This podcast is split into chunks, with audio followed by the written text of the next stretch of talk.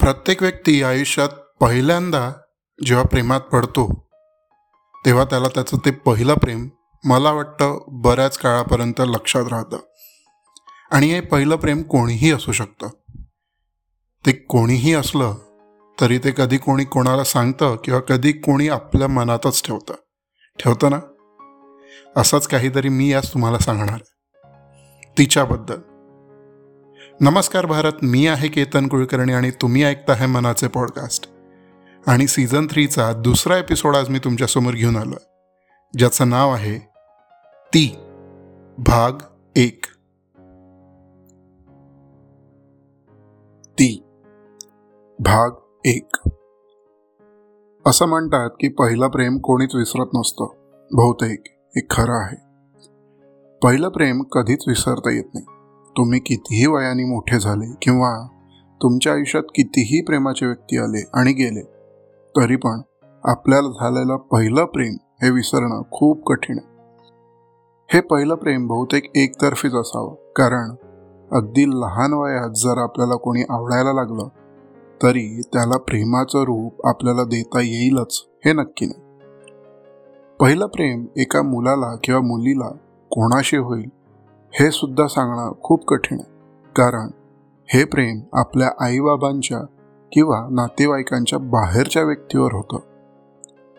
कधी कोणाला शाळेतल्या शिक्षक किंवा शिक्षिकेवर तर कधी घराजवळच्या एखाद्या व्यक्तीवर घराजवळच्या गल्लीत राहणाऱ्या एखाद्या व्यक्तीवर किंवा आपल्या वर्गातल्या मित्र किंवा मैत्रिणीवर होतं. होतं ना? माझं पहिलं प्रेम हे एकतर्फी होतं. ती माझ्या वर्गात होती.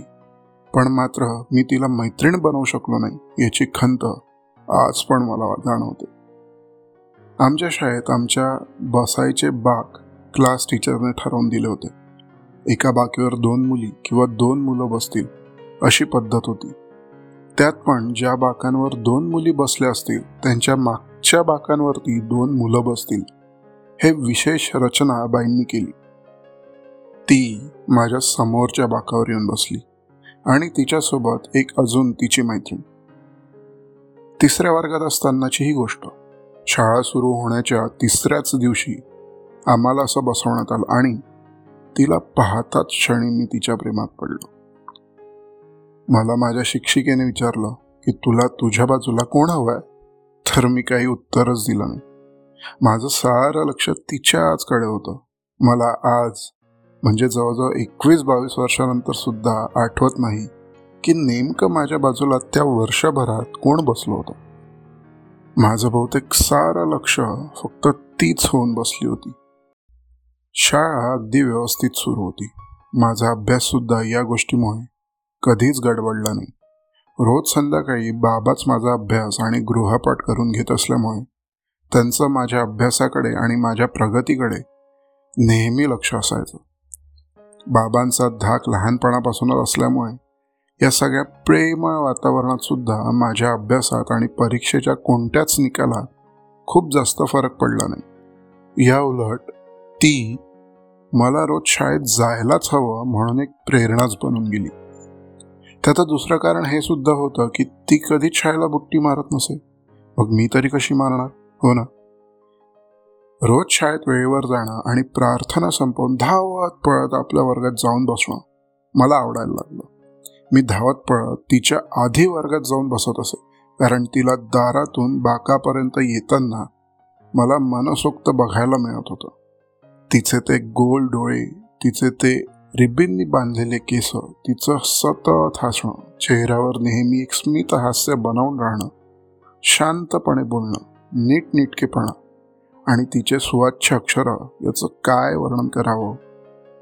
मला हे रोज बघायला आणि अनुभवायला मिळत असल्यामुळे आपल्या डोक्यावरच देवाने हातच ठेवलाय असंच नेहमी वाटायचं. आणि मी सुद्धा रोज संध्याकाळी देवासमोर दिवा लागल्यावर प्रार्थना करताना बाप्पा तुझा प्रसाद खूप खूप गोड आहे हा. मला तो खूप आवडतो. असंच त्याला सांगत असायचं. आई आज पण मला सांगते. की ती संध्याकाळची प्रार्थना करताना माझ्या चेहऱ्यावरचं ते स्मित हास्य खूप वेगळंच होतं. हे तर आज पण ऐकून मला पोटात वेगळ्याच गुदगुल्या होतात. पण एकदा मला असं वाटलं की नुसतं रोज बघून जो आनंद मिळतो आहे तो अजून कसा वाढवता येईल? मनात कुठेतरी हा प्रश्न यायचा की आपण बोलून बघायला हवं का? मैत्रीण होईल का ती माझी? मैत्री करून बघायची का? क्षणभर याचा विचार करताना मनातून हो असा आवाज ऐकू येत असे. पण जर या होकाराचा आनंद वाढू लागला की लगेच अजून काही नकारात्मक प्रश्न समोर येऊन उभे राहायचे. तिला माझा राग आला तर? तिला माझा कोणताच प्रश्न विचारणं आवडलं नाही तर? तिने मैत्री करायला जर नकार म्हटलं तर? आणि तिने बाईंना सांगितलं तर? आणि सगळ्यात मोठा प्रश्न तिने तिचा बाकच बदलून मागितला तर? नाही नाही. आपण असं काहीच करायला नको. असं मी समजावून घेत होतो स्वतःला. बाकी प्रश्नांची जितकी भीती नव्हती त्यापेक्षा अधिक ती तिचा बाक सोडून किंवा बदलून मागायची भीती होती. याचं एक कारणही होतं. की हा असाच प्रकार माझ्या एका वर्गामित्राने बहुतेक त्याच्या पहिल्या प्रेमावर करून बघितला होता. आणि त्या मुलीने बाईंना तक्रार करून स्वतःचा बाकच बदलून मागितला होता. हा प्रकार बघून वर्गातले सगळे लोक त्याच्यावर खूप हसले होते. पण मी स्वतःला त्याच्या जागेवर ठेवून बघितलं आणि माझं हसू पार उडून गेलं होतं. दिवाळीच्या सुट्ट्यांमध्ये मला रोज तिची आठवण यायची. रोज दिवा लागल्यावर मी जी प्रार्थना करत होतो त्यात एक प्रार्थना ही पण करायचो की बाप्पा तिला सुखी ठेवा आणि आमची पुन्हा भेट खूप लवकर होते. असं पण म्हणतात की देवाला मनापासून प्रार्थना केली की तो ऐकतो आणि पूर्णसुद्धा करतो. दिवाळीच्या सुट्ट्या संपल्या आणि मी शाळेत पोहोचलो. प्रार्थना झाली आणि मी नेहमीप्रमाणे धावत पळत आपल्या वर्गात जाऊन बसलो. ती तब्बल अठरा दिवसांनी पुन्हा दिसली. तिला बघताच मी पुन्हा एकदा तिच्या प्रेमात पडलो. पण तो दिवस माझ्या आयुष्यातला एक अविस्मरणीय दिवस ठरणार होता हे मला माहीतच नव्हतं. कधी कधी आपल्या अपेक्षेच्या बाहेर घडलेल्या गोष्टी आणि घटना आपल्याला नेहमी लक्षात राहतात. तो दिवस तसाच काही ठरला. ती वर्गात आली आणि आपल्या बाकावर येऊन बसली. मी तिला बघतच होतो तितक्यात ती मागे वळली आणि हाय कसा आहेस? तिने विचारलं. मी एक क्षणात घाबरलो. आणि काय बोलू काय नाही काही सुचलंच नाही. ती चक्क माझ्याशी बोलत होती यावर माझा विश्वासच बसत नव्हता. कशी गेली दिवाळी? तिचा जरा वेळात दुसरा प्रश्न आणि मी अजूनच जास्त निरुत्तर मी काय बोलू? बोलू की नाही बोलू? या विचारात असतानाच बाई वर्गात आल्या आणि आम्ही त्यांच्या स्वागतासाठी उभे झालो. मी वाचलो असं म्हणत खाली बसतच होतो तितक्यात. तू बोलायला घाबरतो का? तिने पुन्हा प्रश्न केला. आता तर मी अजूनच जास्त आनंदेत आश्चर्यत आणि निरुत्तर एकाच वेळेस झालो. पण या सगळ्या भावनेत मी तिला त्या दिवसभरात उत्तर देऊ शकलो नाही आणि मला याची खूप लाज वाटत होती. त्या दिवशी घरी आल्यावर मी खूप विचार केला. स्वतःला शिव्याही दिल्या. इतक्या लहान वयात जमेल तो राग काढला आणि ठरवलं की उद्या तिच्याशी बोलायचंच. ठरवल्याप्रमाणे दुसऱ्या दिवशी मी तिच्याशी बोलायचा प्रयत्न केला पण हा हाय. मी तिला पाहून हळूच बोललो. तिने माझ्याकडे बघून न बघितल्यासारखं केलं. मी पुन्हा प्रयत्न केला. तू तू तू कशी आहेस? मी प्रश्न विचारला. ती लगेच पलटली आणि मी छान आहे. पण तू काल बोलला नाही ना? आता तर कट्टी. इतकं बोलून ती होठ मुरगळत समोर पलटली. मी स्तब्ध झालो. भाई वर्गात आल्या. वर्ग सुरू झाला. मी पूर्ण शांत झालो. नंतर कधीच पुन्हा बोलायचा प्रयत्न करण्याचा विचार सुद्धा डोक्यात किंवा मनात नाही आणला. काल तिला उत्तर न देता आल्यामुळे फार फजिती झाली होती. सोबतच डोक्यात पुन्हा तेच प्रश्न आले. हिला राग आला तर? आणि तिने बाईंना सांगून तिचा बाग बदलून घेतला तर? या विचारांनीच नंतर मी कधीच तिच्याशी बोललो नाही.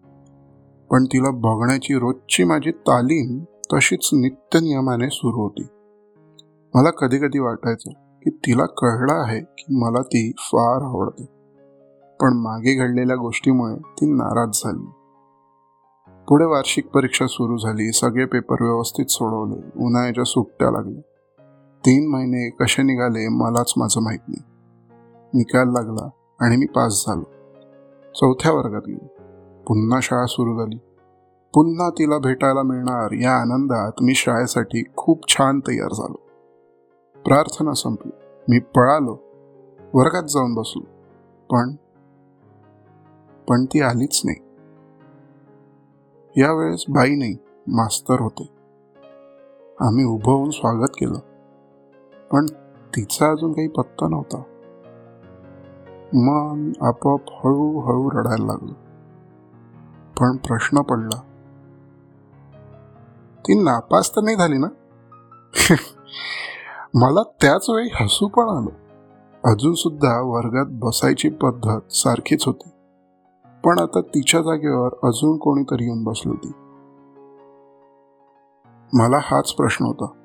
ती कुठे गेली? इतक्यात मधली सुट्टी झाली. डब्बा खाताना मी एका मुलीला बोलताना ऐकलं. तिला तिच्या घरच्यांनी दुसऱ्या शाळेत दाखल केला आहे. मी खूप हताश झालो. मन खिन्न झालं होतं.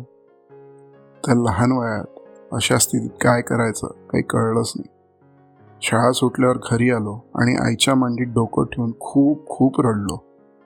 काय करू काही सुचतच नव्हतं. आणि आईला किंवा घरी हे सगळं घडलेलं कसं सांगू हेच कळत नव्हतं. पुढे दिवस सरकले शाळा संपली. नवीन कॉलेजमध्ये गेलो. या सगळ्या गोष्टींचा हळूहळू विसरही पडला. मात्र ती डोक्यातून आणि मनातून कधी गेलीच नाही. बहुतेक आज सुद्धा ती मनातच आहे. असंच पुढे आयुष्य सरकत असताना आम्हाला म्हणजे मला आणि माझ्या परिवाराला आमचं जुनं घर सोडून एका दुसऱ्या जागी भाड्याने राहायला जावं लागलं. कारण आम्ही आता स्वतःचं घर बांधायला सुरू केलं होतं. पण आयुष्य हे अनिश्चिततेने भरलेली गोष्ट आहे. घडलं असं की आम्ही जिथे भाडेने राहायला गेलो त्याच गल्लीत मला एकदा ती अचानक दिसली आणि